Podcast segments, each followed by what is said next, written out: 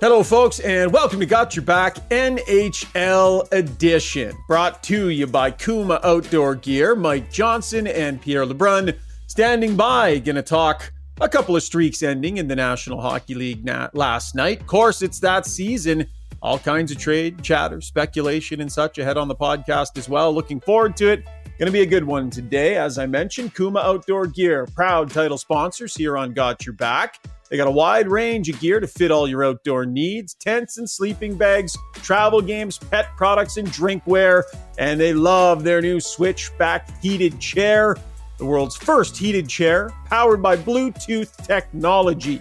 Has an insulated cup holder on one side and a wine glass holder on the other. Enough said. Go to kumaoutdoorgear.com, find a retailer near you, check out all they have to offer. Kuma Outdoor Gear experience luxury outdoor. The band is back together. It's been a few weeks. I was off. You guys uh, did a podcast without me. Nice job hosting in my stead, Johnny. Harder than you thought, right? I assumed it would be a little humbling for you when you got in the big chair and realized, oh my goodness, this isn't as easy as Shaggy makes it look. I will say you do make it look easy, largely because it is. Easy. No, I knew it. I knew it. You totally think you could do this. Uh, I mean, of course I can. I just can't do it well. This is, I mean, you know, No, you MJ do was it. awesome. What are you talking about? MJ was awesome. Of course, really, we kind of just taped the conversation if MJ and I were talking hockey Yeah. over Right. a beer, really. But yeah, Sitting yeah. around BSing. Yeah. Yeah. That's that's the way it's supposed to. I mean, that's the podcast design, right? Just three guys talking hockey, three hockey guys talking hockey. Shaggy, are you supposed to be tanned right now? Yeah. Yeah, I just got back from Cabo. Why am I not? I mean, Got back from Cabo. Look at that nice Yes. baked brown. Look at that. It- Can, can I All just that share forehead. that I phoned you? I phoned you last week because you were so confused about my schedule, and so I decided to phone you because I get tired of texting. And I don't know that you knew what country you were in or what planet you were on. I'm just going to No. share that. Like it was a very incoherent Ryan Rishaug. I'm not saying he had beers in him. That's not what I'm saying. I think he just sounded very confused. Yeah. He calls me. He's like, "What time are we taping the pod tomorrow?" I was like, "Pod? To the what? Pod? To, aren't you in Florida or something? Or aren't you?" And he's like, "No, man. I'm home working, grinding like the rest of the hockey world. Like, when are we doing the podcast?" I completely got the schedule. I thought Pierre was gone. I thought you were wish. unavailable. The house Yeah. margs where I was staying, guys, let's just say they went down pretty smooth. So there was there's a little window of a few days where got your back got a little little organizationally sloppy for a couple of days there. The brain Yeah, trust. we should have just taken the deserve the initiative break, and done it again. The two of us. Yeah. It's okay. There you Yeah. go. We don't need him clearly, and there's enough to talk about. Let's We don't do have it. your back when it Yeah. comes to this podcast. We're gonna stab you in the back and do your show. Show the sponsors we don't need you and cut out Mm. cut out the extra fat here on the podcast. All right, lots to dive into, gentlemen. So let's get to our breakdown brought to you by our good friends at Kinprint. Over 100 combined years of experience. If you can dream it, they can make it happen. They provide embroidery, signage, printing, logo design. Let Kinprint help you take your brand to the next level with their high quality, top of the line apparel. By the way, have some apparel to show you guys. Been working with I saw Shaggy. Uh, so this isn't this isn't one that's necessarily available. This is a special one-off that they did for me. So we got that one. Hang on, I got blue some and orange. here. Where's the blue and orange? Uh, okay, we got that one there. That's the white and orange. I like Uh, that. Blue and orange is up here. Uh, There's the that one that is Blue on its way to my house, right? Uh, yeah, yeah, we can probably Right? we can probably sort you out, Pierre. Uh, so I asked them. They weren't able to find a salad bowl that would fit your head, but they do have a lampshade. and they feel that they can they can embroider a lampshade for you, Pierre, if you want. It's uh, you know, Uh, We'll I'm in the you Guinness. World Book of Records for biggest head. I don't know what to tell you. We'll get you a sweater or like a, a mug with the with got your Oh, back that's on funny. it. I love it. Anyways, bit of blast working with the great people at Kinprint. Uh, check them out at kinprint.ca.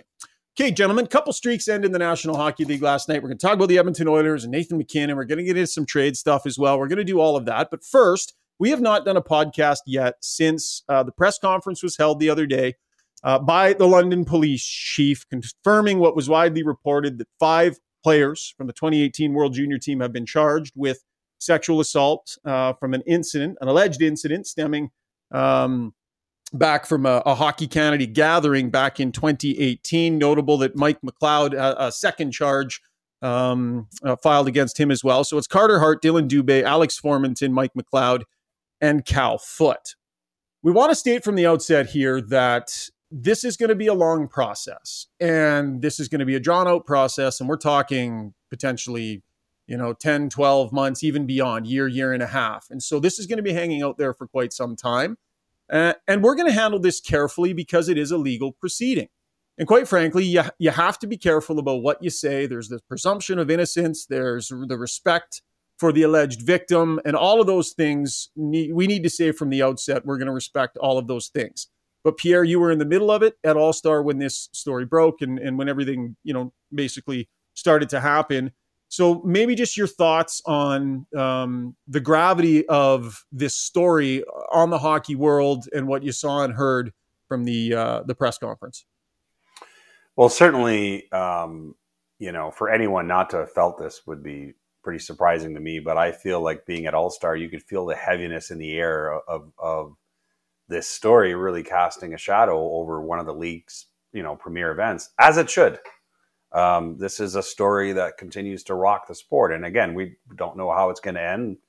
You know, we'll let the legal process uh, handle that, but it doesn't change the fact that regardless of the ending of that, the story itself is is really weighing on on on on the sport. And I say the sport more than the NHL because obviously, you know, the five players accused were still junior players when this happened, but you know, it's a, it's a question that I posed to Commissioner Gary Bettman at that news conference last Friday. It, the NHL still has the biggest influence on the sport in terms of setting standards and, and and and having the biggest influence on the culture of the sport. And listen, he he gave the answer that he did, which was a pretty lengthy one actually to that question. But because of that, it it, it, it still absolutely weighs on the NHL because of course these players all ended up playing in the NHL and were until recently when they took a leave. So it's it's it's uh, it's such a difficult story. I mean, I, I think of the alleged victim so much about you know that she's had to wait all these years now for this finally to mm-hmm. to have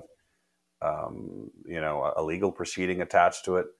But um, and obviously there's you know people again talking about talking about the talks you know the the culture of the sport and so on. I did a piece with Sheldon Kennedy you know, uh, about 10 days ago and all the work he's done over the years. And we, and we, he had some really interesting thoughts, I, I thought, in, mm-hmm. in lieu of, of what's playing out here. But there's no neat little comment that just ends all this and says, well, we'll see what happens. Nope. No, it's heavy. It's heavy. And, and, mm. you know, there's, there's a lot to, to take in. Yeah, I mean, I was an all star, and you're right. It, it, was definitely casting a shadow over the entire experience, as good as it was. Um, you know, we, we're going to have to wait to see what happens in the legal proceedings to, to kind of have thoughts on this specific incident. But if nothing else, Shaggy, um, this has forced conversations to maybe come to the surface that are appropriate and necessary and healthy and can hopefully better everybody involved in all sports and all walks of life, but um, hockey specifically. And, and, and maybe that's kind of what will be going on over the next however long. I mean, as far as mm-hmm. the specifics of the case, we'll have to wait for the case to play out.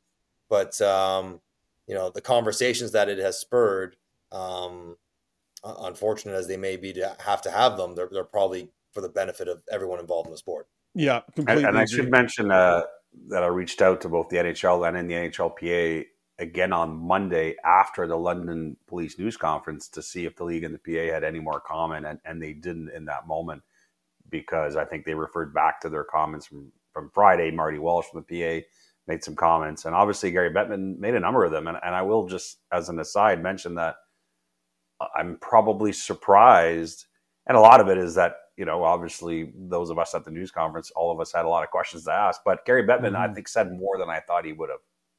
Uh, yeah. I, I, clearly, in a perfect world for him, I think he wished he could have made that those prepared remarks and ended there, but that wasn't going to happen because I think all the media there had some obvious questions, but there, there was a lot to digest there. And the most notable comment that I believe he made was that he didn't think that um, you know the, the, the NHL players accused were going to be playing in the NHL while this legal matter was playing out. And and that was probably the biggest comment he made, I think. Mm-hmm. And notable that their contracts are expiring, uh, restricted free agents in some cases, and and so teams uh, will have decisions to make here at the you know expiration of these contracts. We'll see. We'll see what happens on that front moving forward. Bottom line, um, this is serious business. You know, we kind of play in the sandbox of life here, covering sports, but it, it, this is very real and this is very serious. We're going to treat it with that respect. We will report the news as it happens. We'll keep people up to speed on what's happening. And we're not going to shy away from the tough conversations, but there will be a time and a place where those become more appropriate as you know rulings are made and the legal process is allowed to happen. So we will follow it, we will report on it, and we'll have the discussions when it is appropriate to have those discussions.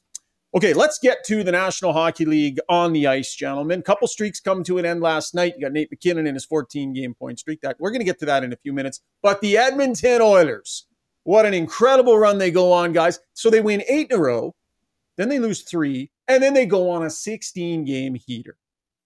Now, the NHL schedule giveth and the NHL schedule taketh away, Johnny. It gave to them with a softer schedule, some softer opponents. It's set up for them to go on a nice little run full credit to them. They took advantage, but then what, eight or nine day break before a chance to try and tie the record. I don't know. I watched the game last night. I wouldn't say they were rusty or whatever, but I can't help but wonder if this game were played nine days ago, maybe the outcome is a little bit different. I'm not sure. Tough bit of scheduling there to have that break. Sitting to think about that. Probably, although I don't think the Edmonton Oilers spent the last 10 days chewing on the chance to set a record. They were probably just doing whatever they were doing. They got plugged back in. They played well enough to win. I they mean, did. I mean, I, I think it was a good game between two good teams. I think it was a reminder of how good Adin Hill has been when he has been healthy. And everyone fretting about Canada's goaltending. There's your guy. That's the I guy who's going to have that. that job. So let's get to that in a minute because my question yeah. is: Did we see two of the guys last night that could be Canada's yes, Let's talk about that after. Yes, we'll see. That's we'll on the list.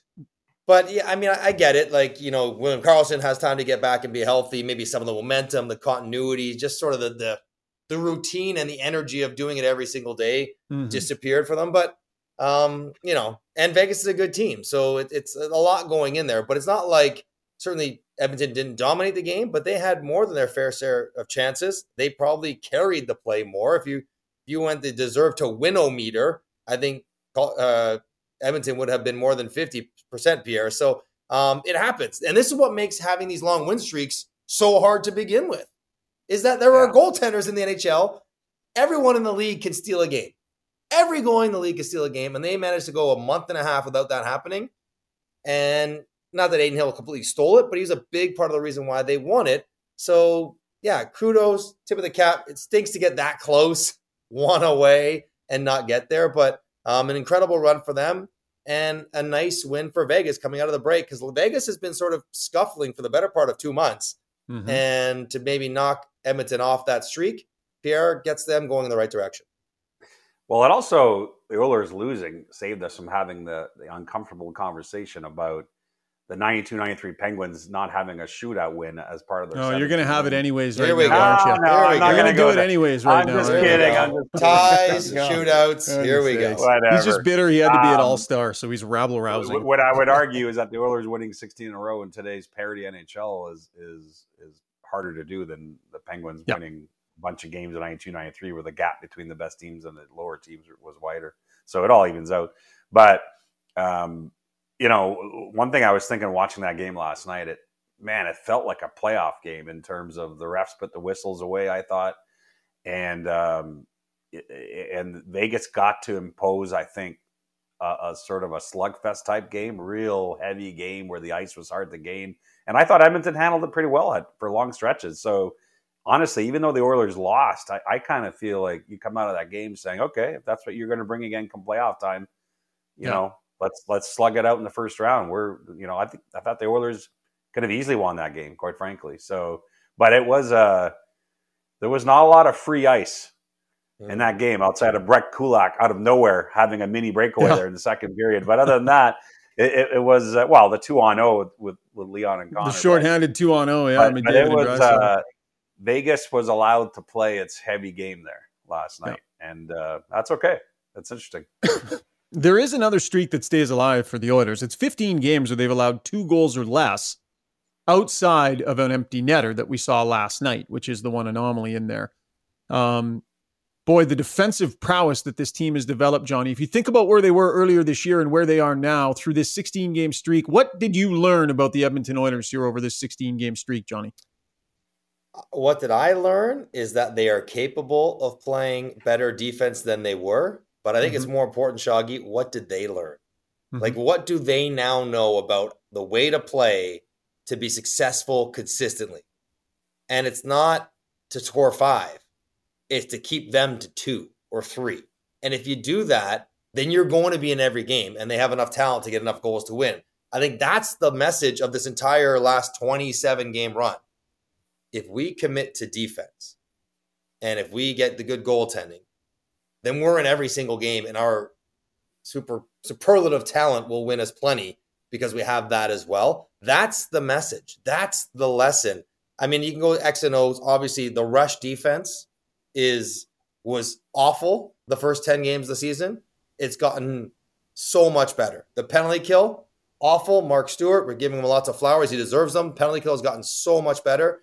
Stuart Skinner has gotten his game under under under control with some of the support in front of him. So much better. But I think as a group, you'd like to think if they ever, if they needed to be reminded by doing as instead of being told to play good defense, that defense wins championships, that this is what you need to do to win the playoffs, to win a Stanley Cup. If you need to actually do it, they just did it. They're continuing to do it. And I think, Pierre, that's the biggest lesson learned of the last month and a half for Edmonton. Defense wins them games. Yeah, I, I, I totally agree, and I, and I think really the reason you feel confident that the Oilers have as good a shot of winning a cup as anyone else is that I think they've learned they can win games in different ways. And and again, I thought they were very comfortable in that sluggish, heavy game last night in Vegas. Just because they didn't win, don't you know that doesn't mean anything to me. They were in that game, and and so they can win a two one game, they can win a five four game, they can win with speed, they can win with defense, they can win with special teams, they can win with goaltending, and they can win with people scoring on different lines. I mean, there's a lot of check marks happening here for the Edmonton Oilers. I think i I, I understand why the front office sounds like that they've made their priority to go out and get another top six winger or a top nine forward. But yeah, why not? Because it's it's it's a long road if you want to go deep into playoffs you want to be as deep as you can. But honestly, this is a team right now that can beat you in a lot of different ways. Johnny, you brought it up before. We'll transition to Team Canada because those discussions are going to be a blast here over the next uh, year or so. Goaltending is where the Canadian hockey fan would feel stressed. That's the part of the lineup where you start to feel stressed because you look at what the Americans are bringing to the table and holy snap mm-hmm. with the mm-hmm. choices they have. I wonder did we see two of Canada's three goaltenders in last night's game? Potentially. Adin Hill absolutely deserves to be in that conversation.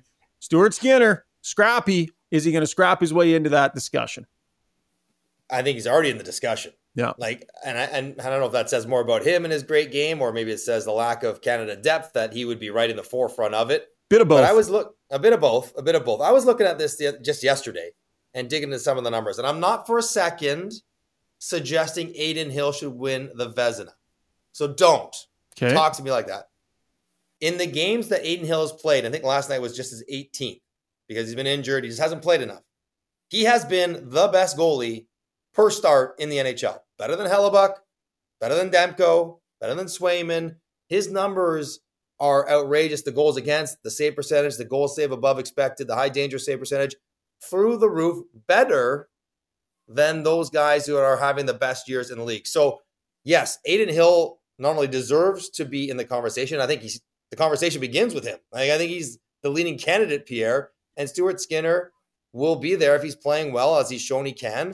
Um, he'll be there right right there as well. You only need one goalie though in these tournaments. Yeah. And right now, I think that goalie for Canada is Adin Hill. And just a little bit of texture here, Pierre, on those numbers. Johnny, you bring them up. Among goalies with at least 18 starts this season, He's first in goals against, 1.88, and save percentage, 938. Pierre, he should be in that oh, Vezina Shoggy, discussion. Just one more layer in the goals save above expected per start. Yep. Hellebuyck's at like 0.6, so like almost more than half a goal extra per game he's saving. Hill's over one. He's Yeah. over one extra goal. Like he's like almost double what Hellebuyck is per start, Pierre. So just like he has been exceptional. He has been exceptional in Vegas this year. Yeah, the only thing I would point out, and, and there's absolutely nothing I disagree with, but the only thing I would point out is part of uh, rating excellence for me for starting goalie is how you're dealing with the workhorse element of it, Mhm. and and he was out For for, quite a while, and and again, that's not his fault, but my point is that kind of allowed his stats to get frozen for a bit, but he's picked up where he left off. He's been awesome. So it may be nothing, but guys like Hellebuyck and Demko, for example, have been at it all year, and their stats have stayed pretty competitive. That that's a harder thing to do because of the workload.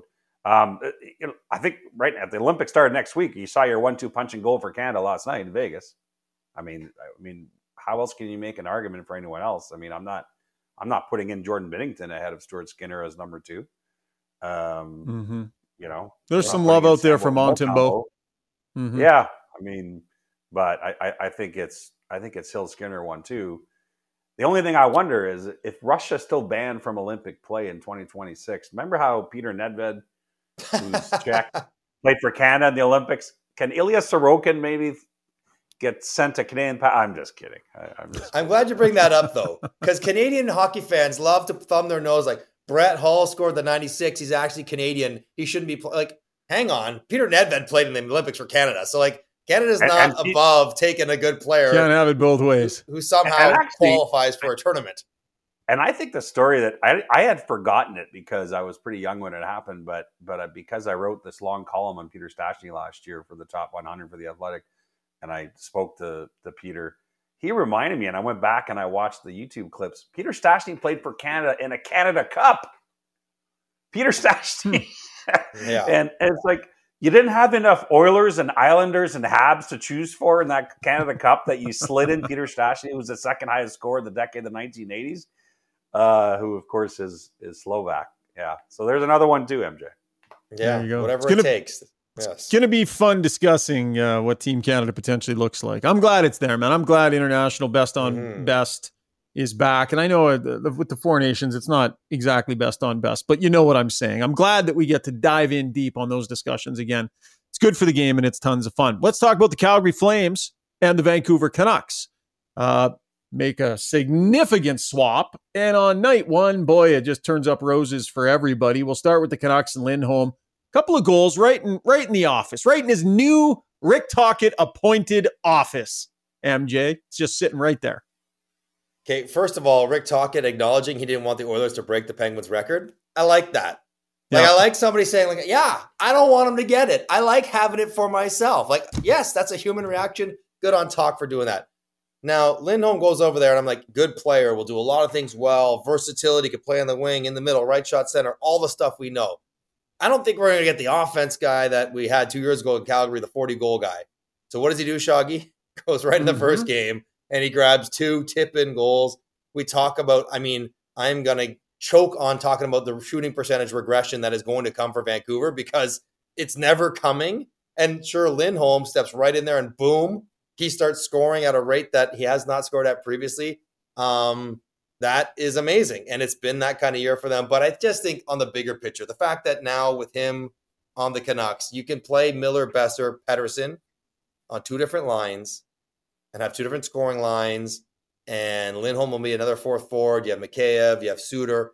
And all of a sudden, you don't feel like you have to load up. And if you Mhm. don't, you're in good shape. If you do, you're also in good shape. That's the kind of flexibility that I think he offers them um, down the stretch. So uh, it's a big trade. They gave up a lot to get him, including Kuzmenko. But I, I think you saw right away on the first power play, like they're going to use him in a major role, and he's going to play a significant factor of whatever success they have. Yeah, I mean, at the end of the day, I think the most fascinating part of this, as I did more digging on this trade, is that my understanding is the Canucks actually had interest in trading for Lindholm last summer.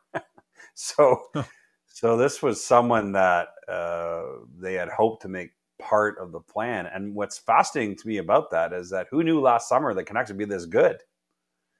So, so why did they have interest in him? What was that part of in terms of where they thought they were headed? And it tells me a couple of things. One, that the Canucks thought more highly of their chances internally than the rest of the world, and they've been proven correct.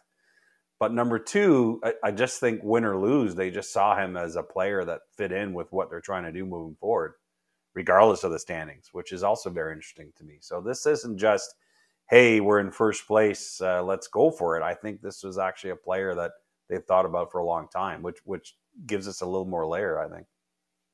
Could it possibly, Pierre, be maybe maybe premature, but a little bit insurance on Elias Pettersson, who needs a new contract and hasn't yet signed an extension and hasn't sort of shelved those conversations until after the year?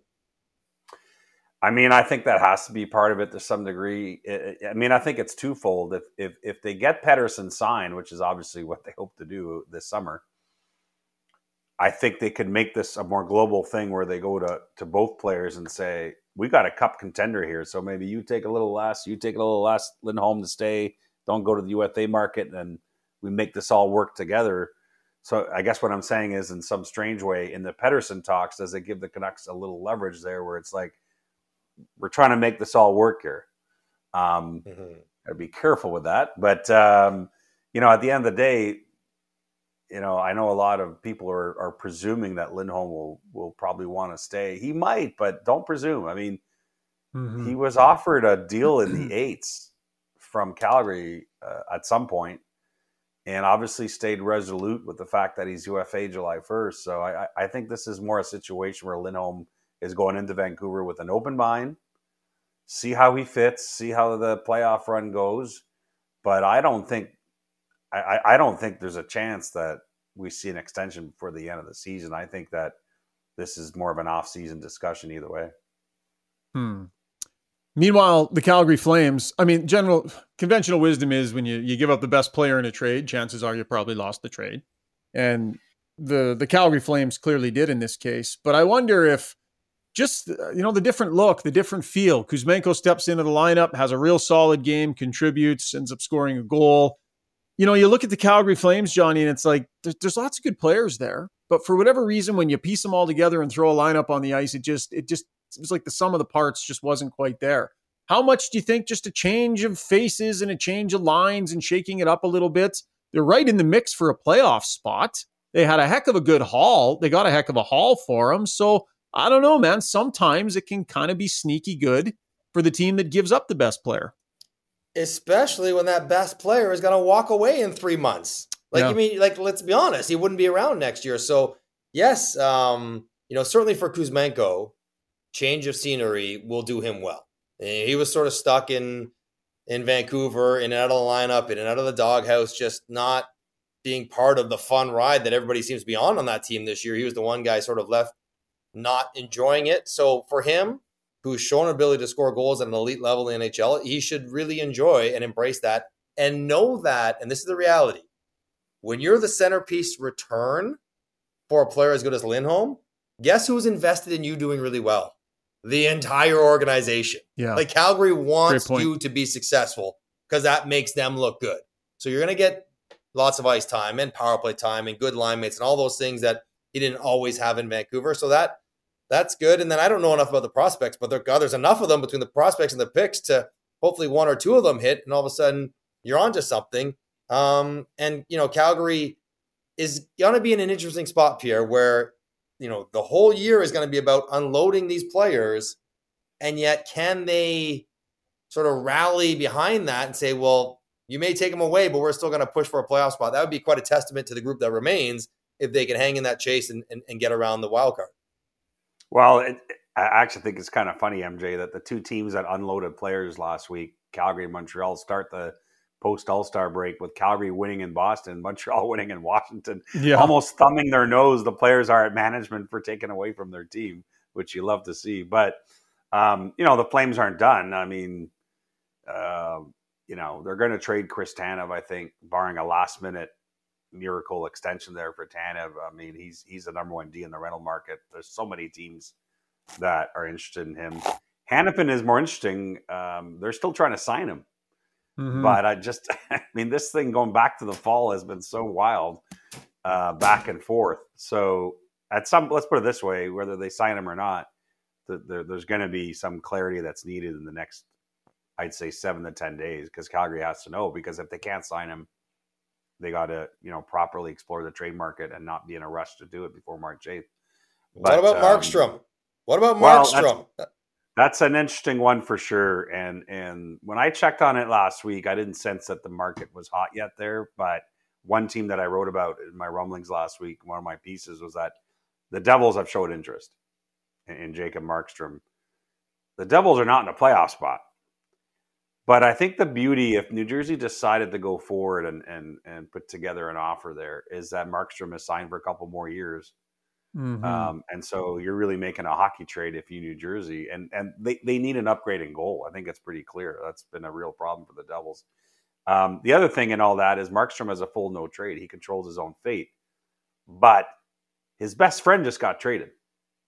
I mean, Lindholm is the reason, one of the big reasons Markstrom left Vancouver, spurned Edmonton on the way, and ended up in Calgary because him and Lindholm are so tight. And and um, and now his buddy's gone to Vancouver, ironically. So, you know, I don't know that Markstrom was that interested in that in that trade deadline conversation until then. Let's see where it goes now. And I'll say this: you put him in Jersey, there's plenty of time to catch the bottom of the Metro. Like the bottom right. of the East is not, you know, mm-hmm the the, the the the elite of the elites. I think they have plenty of time with a goaltender and a healthy Jack Hughes to make a run. Great point. Uh, why do people say "I'll say this"? By the way, Johnny, isn't that interesting? Like, why not just say it? Why not just say? May, would it not be more poignant if like you just made no. your point as no, opposed I, to prefacing it with "No"? And I'll say this. You're with wrong. You're the one who makes up words. With all due respect, I'm saying it as a preface to the gravity of the statement I'm about to make. I'll right. say this, so you better listen to what I'm going to say. I wonder. There's, but if you just flat bunch, out dropped it, like boom, hot take, there's, boom, maybe there's a bunch of things that we shouldn't say anymore, and I'm as guilty as anyone else. So, with all due respect, yeah, uh, don't take this the wrong way. Yeah. Um, I say this with all honesty. Yeah. You should never say that because you know the other one. Think of what you're saying the rest of the time. you know the other one that runs rampant. At the end of the day. Yes. At the end of the day. Yeah. Or you know. we go on a tangent here. Every hockey player who's asked a question. Ryan asked uh, Connor McDavid. So Connor, first period you got off to a slow start. How'd you turn things around? Yeah, no. What? yeah. Well, and they all say yes, no, here. and yes then start no. talking. Yeah. Kept you uh, well, listen, guys, I say this with all due respect, and I mean no offense, but I'll say this. it's time to move on from the Flames and Canucks. Let's get quickly to the Winnipeg Jets. Just a quick thought. No massive panic or anything like that, but they suddenly lost four in a row. First, with newly acquired Sean Monahan in the lineup. They have scored more than two non empty net goals just once in the past eight games. You can tell I'm reading this now. This is courtesy the Quizmaster. So I don't know. It's gone the wrong way a little bit here for the Winnipeg Jets. What are we observing in Winnipeg, Johnny? Well, I mean, I, I think you had some injuries, right? Like Scheifele missed yeah. some time, Vilardi missed some time. You know that that doesn't help their cause at all. Um, they went on that great run forever, not giving up more than what three goals for 25, 33 games, whatever it was. There might be a bit of an exhale when that finally ends, and maybe their game slipped a little bit. Um, there's the human nature ebbs and flows of a season. And there's the reality that I don't know if they're a great offensive team. There's a reason why they went and got Sean Monahan, right? Like they don't have a ton, a ton of offensive great players. They have a bunch of good ones, and they play really hard and they check diligently, have a great goaltender and a great system. And I love their coach, but they don't necessarily have the individual talent, maybe outside of Nick Ehlers, maybe Mark Scheifele, I guess, to sort of turn games offensively if they don't play well as a group. So I put all that in the blender and say, yeah, they're going through a bit of a stretch here, but like the Oilers have shown, like the Jets have shown, their defense will keep them around and in games all the time as they sort out their offense. PR. I, I will also say I was at the game in Toronto where the Jets lost uh, in overtime, overtime or shootout. I can't even remember now. Anyway, uh, right before the All Star break, the Jets outplayed the Leafs that night. Mm-hmm. Samsonov stole one for the Leafs. So it's not like they've been lousy for this entire streak. The Jets have, but the other thing we should mention this. You know, I've had a couple of uh, league sources mention to me they believe Winnipeg were, were the runners up on Elias Lindholm. Hmm. So it tells you that Kevin Cheveldayoff was definitely in there on several fronts last week. uh, trying to shore up his his top six offense and and naturally, you know, pivoted to Sean Monahan literally the next day in terms of his conversations with uh, Montreal after missing out on Lindholm. And I love that. I mean, the Jets have a special year going. Yeah, first round pick's a high price to pay for Sean Monahan, but that first round pick's not helping the Winnipeg Jets for about five years. And I'm literally stealing that line from uh, the way Julien BriseBois in Tampa always reacts to trading away all his picks. if you're if you're in win now mode, you're in win now mode, man. Hundred percent. And again, anytime Sean Monahan's name is mentioned, uh, we need to go tip of the cap to the Montreal Canadiens for two oh, first yeah. rounders for bringing that play, and that Amazing. will happen forever. Anytime he, we mention him, that Amazing. has to be mentioned. Two first rounders, a year and a half of good play, yeah. positive influence on the dressing room, and guess what? They can go get him in three more months, and they want him to bring him back. They yeah. can go get him in the summer, and he'll probably be willing to return there. So, yes, bit tidy bit of good business by Kent Hughes. Nathan MacKinnon had his 14 game streak come to an end, only rattled off 29 points in that time 13, 16, 29. Tied with Nikita Kucherov in the scoring race here, gentlemen. Both of them sitting at a healthy 85 points. It's going to be fun watching them. Uh, so, I mean, impressive this run that MacKinnon is on, playing some of the best hockey uh, in his prime, one of the best players of his generation, playing the best hockey that he's played in his prime. And we, as we talk about trades here, Johnny, it's like, what is the sense of urgency on the Colorado Avalanche to make sure that they give this team what it needs to to take that run that this player is showing? You know, they're definitely in the mix to take here. I mean, I, I think there's no doubt that they will do whatever they have to do, whatever they can do to give themselves their best chance. I think a lot of what they're hoping for is just to get their entire roster back on the ice yeah. Um, you know, Nichushkin's in the player assistance program, so there's no timeline on him, but he's been a monstrously important player for them on the ice. And so they'll have to figure out what's going on with him. And then Pierre, the other big wild card is there have been a couple Gabe Landeskog sightings like twirling around on the ice at 40%, percent mm hmm which is a mm-hmm. long way from 100%, or maybe even the 80% he needs to get to to try to play. And he could probably certainly walk in day one of the playoffs and have that whole cap ramifications uh, if he's able to do so. But um, you know they've made they've made some moves. They are very good already. Um, but I think Landeskog will be maybe the the kicker, the icing if he, if if he can get healthy again, Pierre. Which I'm not saying he is, but he has been around the team again and come on the ice a couple times. Yeah, and, the Avalanche have been really tight-lipped about saying anything on Landeskog. Um, I, I, I do remember getting a, a quote from uh, GM Chris MacFarland before the season back in September, the GM meetings in Chicago, where I did quote him saying that Landeskog was a possibility for the playoffs, but certainly not a certainty, something to that effect. But since then, the Avalanche have basically refused to give updates on what they think may happen there. I, I probably out of respect for the player who – has gone through so much adversity uh, with with you know multiple knee surgeries and trying to get back and and not wanting probably to put pressure on their captain either. But it, eh, and listen, I've heard from a few teams that have said, "Okay, what's going on here?" Because you know they, have spent, I think they've spent two thirds of Landeskog's cap hit already on other players, so they couldn't even bring him back now if they if they wanted. Well, I guess they could, but they'd have to find room. I don't I don't see that here. I really think this is a long road back for the what has happened with this player's knee and and and, and I would also say this like if he does come back at some point in the playoffs, the guy hasn't played since they won the cup. So, you know, how much of a cheat code are we seeing here? Like this yes. isn't Kucherov. Been a like, minute. This is different. This is a long time mm. with some uncertainty in the knee, right? Like, so I'm not buying into some of the conspiracy stuff here myself, but maybe because I'm a glass half full guy. Having said that, you know, I, I, I, do believe the Avalanche showed interest in both Lindholm and Monahan to some degree, maybe not as aggressively as some teams, but they did inquire. I think. I think they need a top six injection. Uh, they're relying so much. I mean, MacKinnon's playing so many minutes. Um, you know, Lehkonen's back, which has been huge, but uh, that's a team I think that that can use one more forward up there. If not top six, then top nine at the very least.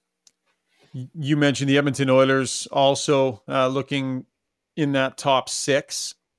Um, so we talked about the Oilers, talked about the uh, the Flames and the Canucks. on the Toronto front, Pierre.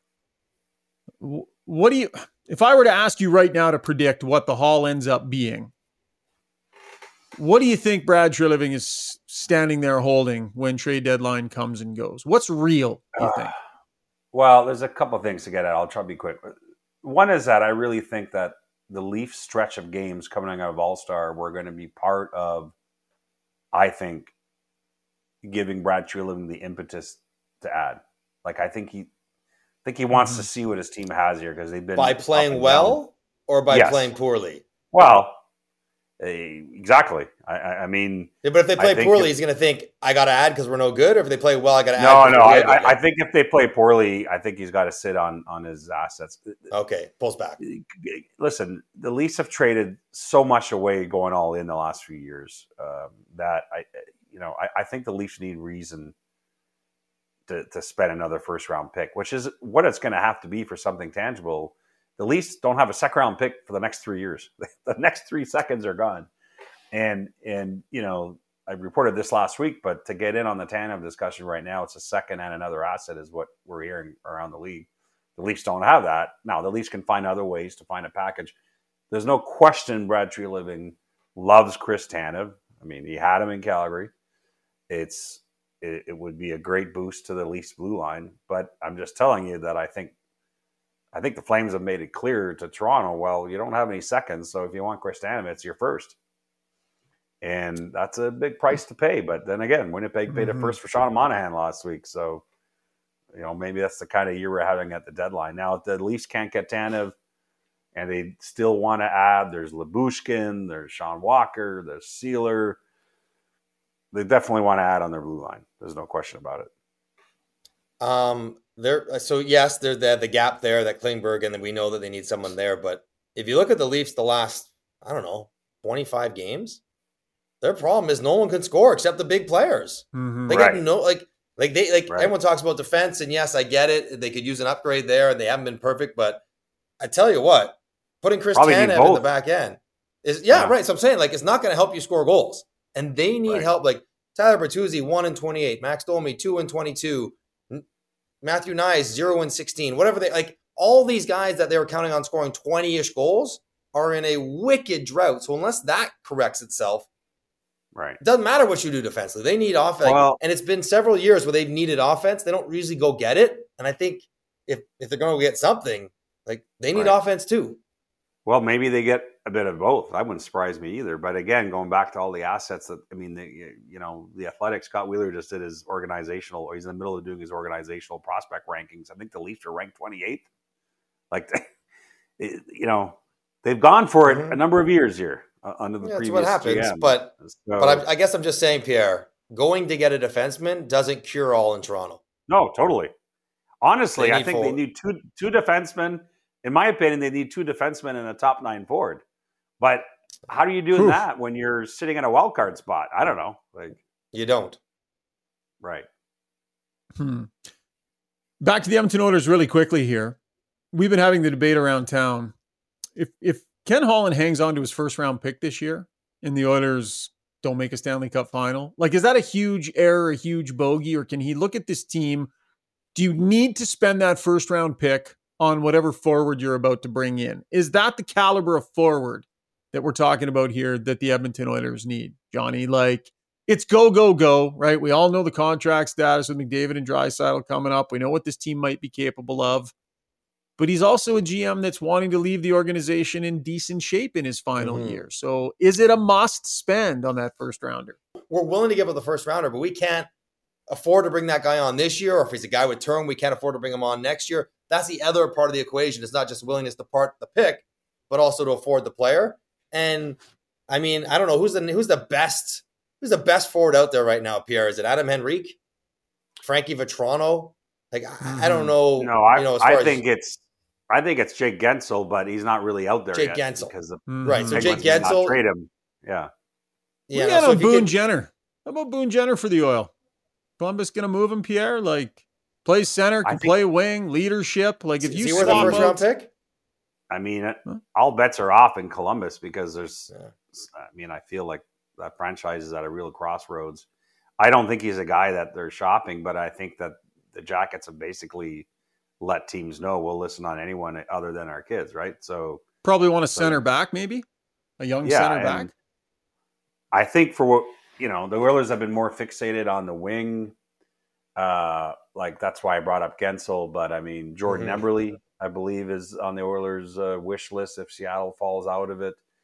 Um, you know, uh, you know, Daniel Sprong.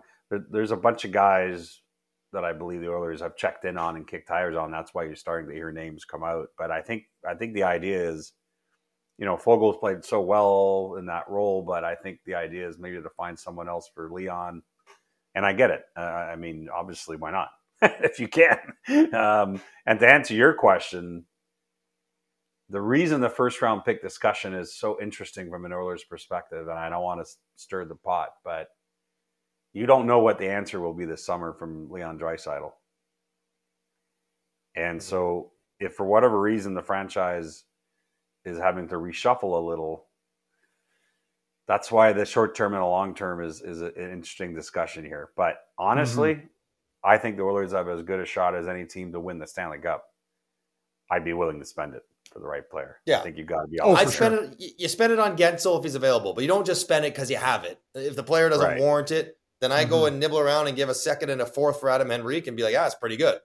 I'll go yeah. get you know whatever it is. But if you're going to go get a premium player, you got to be willing to trade it right now because the way this team is, the opportunity and the window, which Pierre has been stoking of opportunity before Draisaitl leaves, I think is what Pierre just said. Yeah, um, is is pretty tight. Headline it.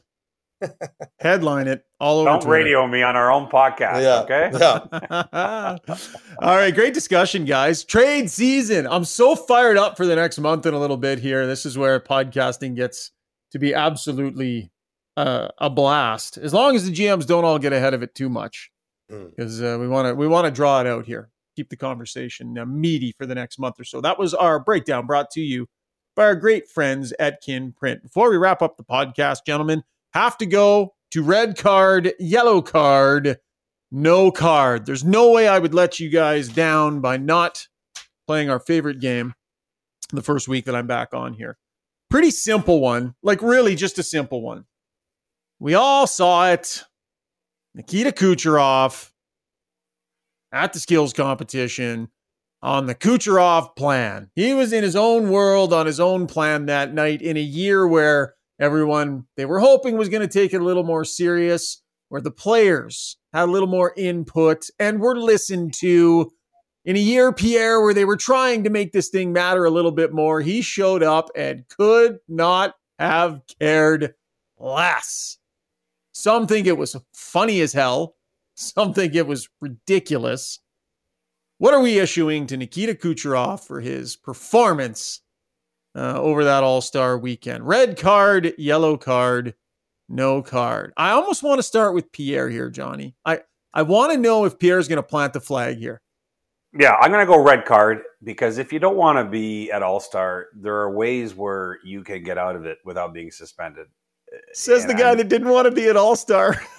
no, and, and and I and I got sucked into it because my kids wanted to go. No, I'm just kidding. Well, though they oh, there go. you go. Um, no, um, so I think a lot of people know this, but if they don't, to get around the, the ugliness that the league has had over the years, where they actually had to suspend some players for bowing out of All Star and and suspend them a game as per the rules in the CBA. One of the things that's happened in recent years is league hockey ops gets a better read on who wants to be there or not and avoids all this by saying, does your guy really want to be there or not? And so it's been a cleaner process that way.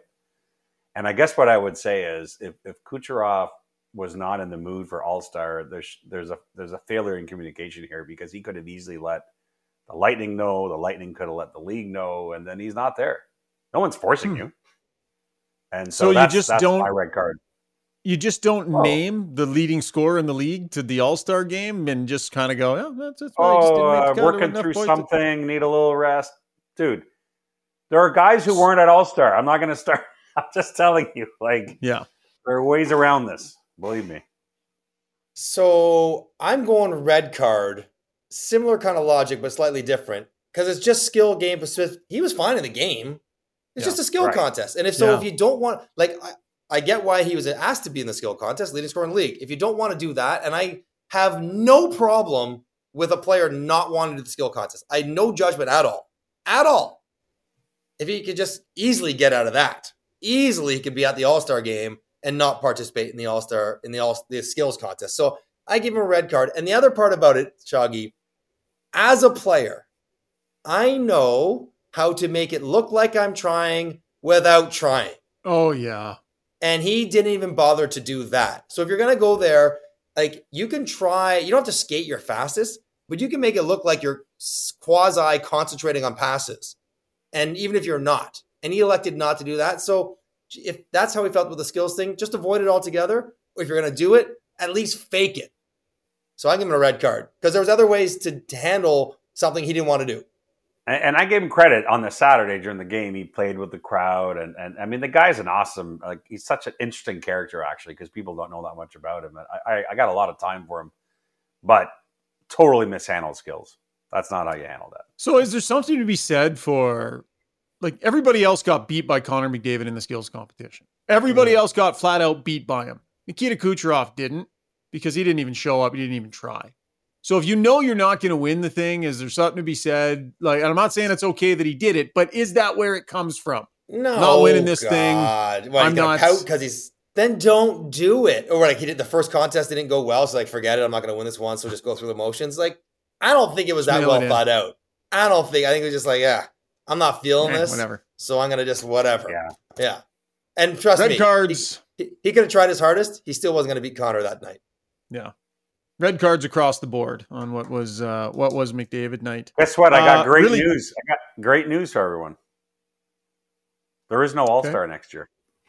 hey, hey, hey! There you go. There you go. Um, quick thought, uh, like thirty seconds, because we haven't done a pod since. Johnny, more entertaining, better. Stick with this formula, right direction. What do you think? I've been a ten in a row by far the most well received All Star game weekend I've been to. Hmm. And that's not because I'm from Toronto, but that was from the players, from the yep. league, having the women there, having the fan fest, having all the activities downtown. It was well received by everyone. Most importantly, Pierre, the players seem to enjoy the format more. Mm-hmm. Try try and control your passion here with your response, Pierre. How did you feel about it? Try not to go overboard and gush. it was okay. I mean, again, I mentioned. I mean, I, I bought tickets for my kids. They loved it. I mean, I mean, my my one of my daughters was like, I can't believe how fast Connor McDavid is. She'd never seen him in person. That's why I get it. I to me, it's such a waste of a weekend because the players can't go as hard as they can, nor should they. But to see the reaction in young fans' faces about seeing all these great players in the same place, that's why it still exists. That's the only people it matters for the rest of us, I mean, the, honestly, the, the first of the three games on Saturday, I didn't. I mean, that looked like they were in warm up. it was like so little effort in that first game. It was unreal. Like, come on. Better. It's improving. It's improving in the right direction. Heading in the right direction. As is the podcast, guys. All due respect. All due respect. Oh, I'll say at the end of the day. Oh. The end of the day, this right wasn't. Direction as bad as I thought it would be, given that we'd had a little bit of time off. Thanks, guys. Great stuff. We'll do, we'll do it again next week. Sound good? All right, guys. Okay, that'll wrap the podcast. Thanks so much for tuning in. Thanks for your downloads and your subscriptions. If you get a chance, hey, head over to iTunes or YouTube and uh, leave us a comment or a review. Let us know how you feel about what we're putting out there. Uh, thanks again to our proud title sponsor, Kuma Outdoor Gear. We'll chat again next week, folks. Have a great finish to your week. Cheers.